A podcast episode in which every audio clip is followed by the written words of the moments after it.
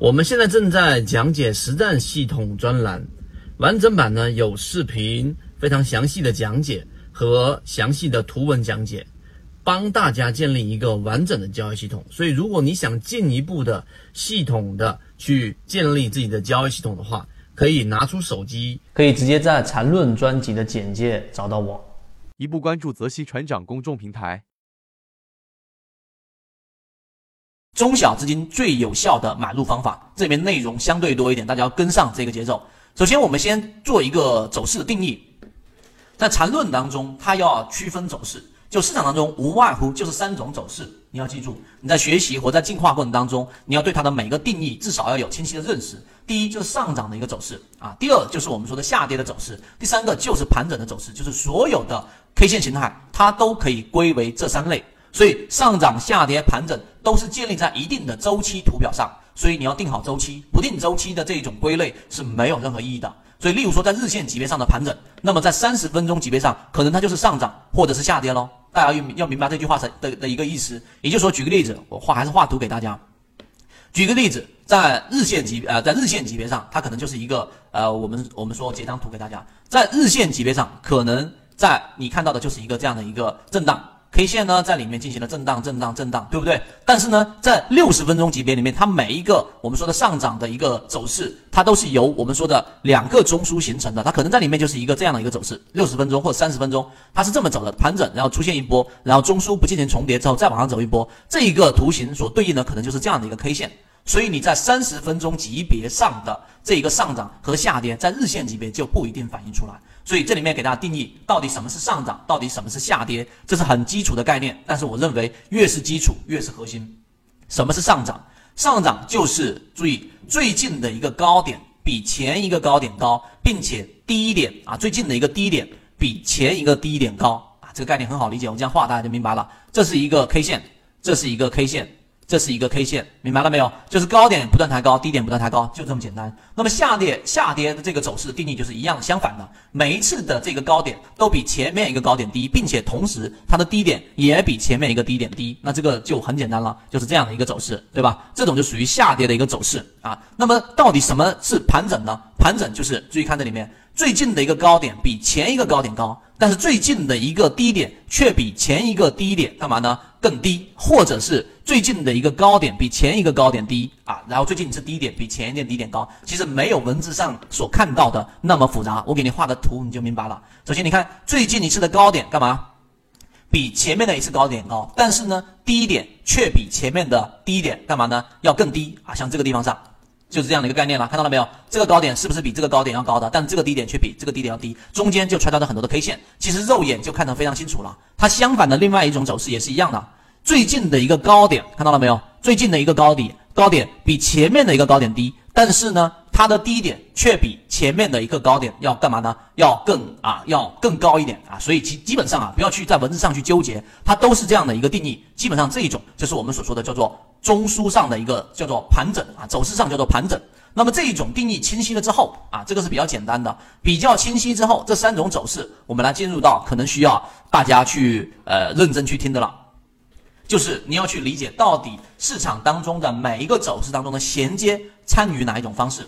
参与哪一种方式？今天的这个内容相对来说，大家一定要去呃跟着去去熟悉。首先，市场当中它每一次它都会有一个衔接。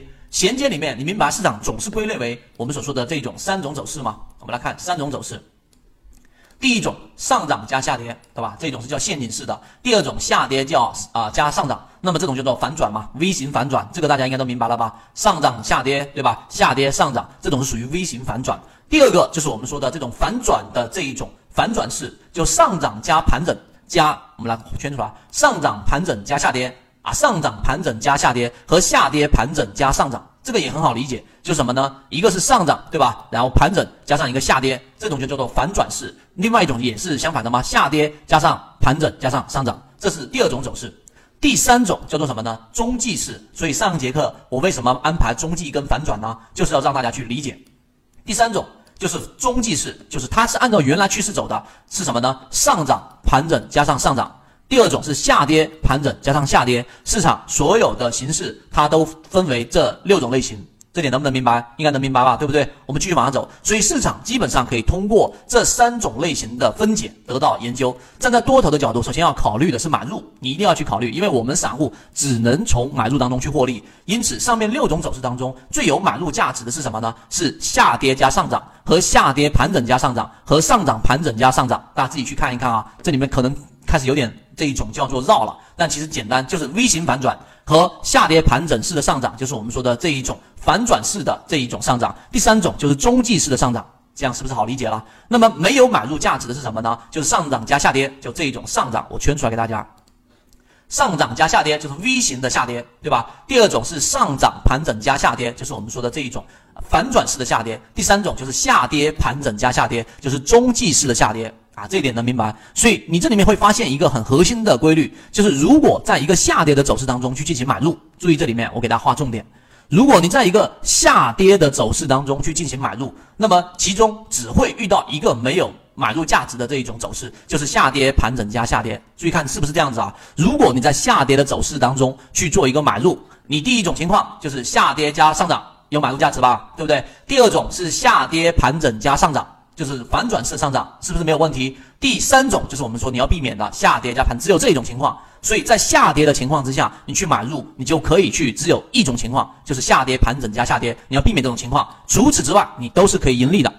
那么这种比上涨要买的情况之下呢，干嘛呢？要少一种，因为在下跌买入时，你只需要规避两种。这里有一个重点，如果你在上涨里面去买，你注意看，上涨里面买，第一种会亏钱的就是什么？上涨加下跌。第二种是上涨盘整加下跌，这一点能不能理解？所以你在下跌的情况之下去买入的时候，你会更容易去买到获利的情况。所以这一种是比在上涨的时候去买要反而少一种情况去出现风险的，所以一定在下跌的时候去买会更好，这一点一定要去理解。所以你理解这个之后，顺着这一个逻辑，你再往下你就能理解了。那么你要需要避免两种风险，哪两种风险呢？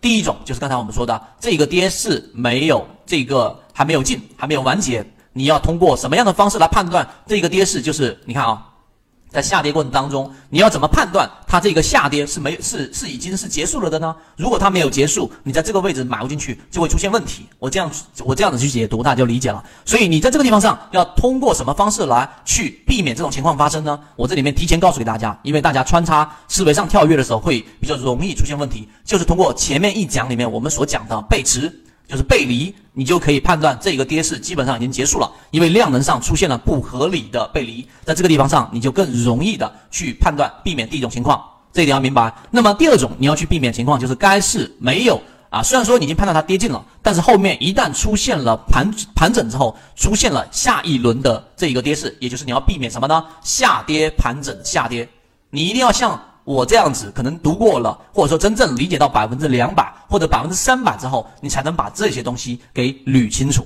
那你要避免的是第二种情况，就是避免下跌盘整下跌。那么我们来看怎么样去避免，待会会有一个非常明确的方式。所以对应下跌走势里面要用背驰来避免啊，我们说的第一种风险，这个是用背驰，这一点大家能理解了吧？所以我这样子讲完，大家应该会有一个非常清晰的认识。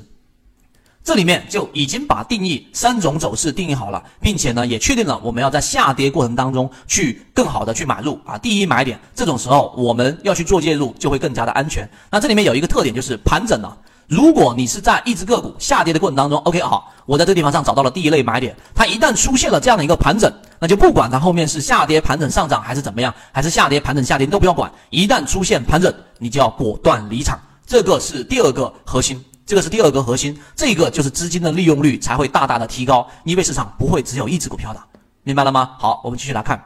所以背驰是为了防止第一风险，注意看我刚刚讲的那个内容，背驰是为了防止第一风险，有确定它到底这个跌势有没有到尽头，用背驰就可以判断出来。第二，盘整是为了防止第二风险啊，就是为了避免什么呢？避免这一个风险下跌盘整，对不对？这里面形成一个中枢下跌，所以是为了避免第二种风险。所以盘整就等于上涨或者下跌，一旦出现了亏损，你的这个时间成本就会很高，对于小资金来说就不利了。所以最简单的方式就是刚才我们说了，得出结论。我前面好几次的自选板块当中，我们抓到了黑马，对不对？我们拿到的利润最大的，其实你的资金增长最快的就是靠什么呢？我告诉给大家，真真正的市场小资金做大的就是一次大的利润，就是你自己本身大部分情况这样这样画吧，小资金小啊小赢小亏，对吧？小赢小亏，但是你通过基本上这里是持平的，没有办法去做到一个你的资金体量大幅的增加。但是一旦抓到一次大的利润，可能一下就增长 百分之三十 到 百分之五十， 然后呢后面又是小赢小亏小赢小亏。所以你要做的就是要找到这一种我们说的第一第一种下跌过程当中直接出现上涨的这一种模型。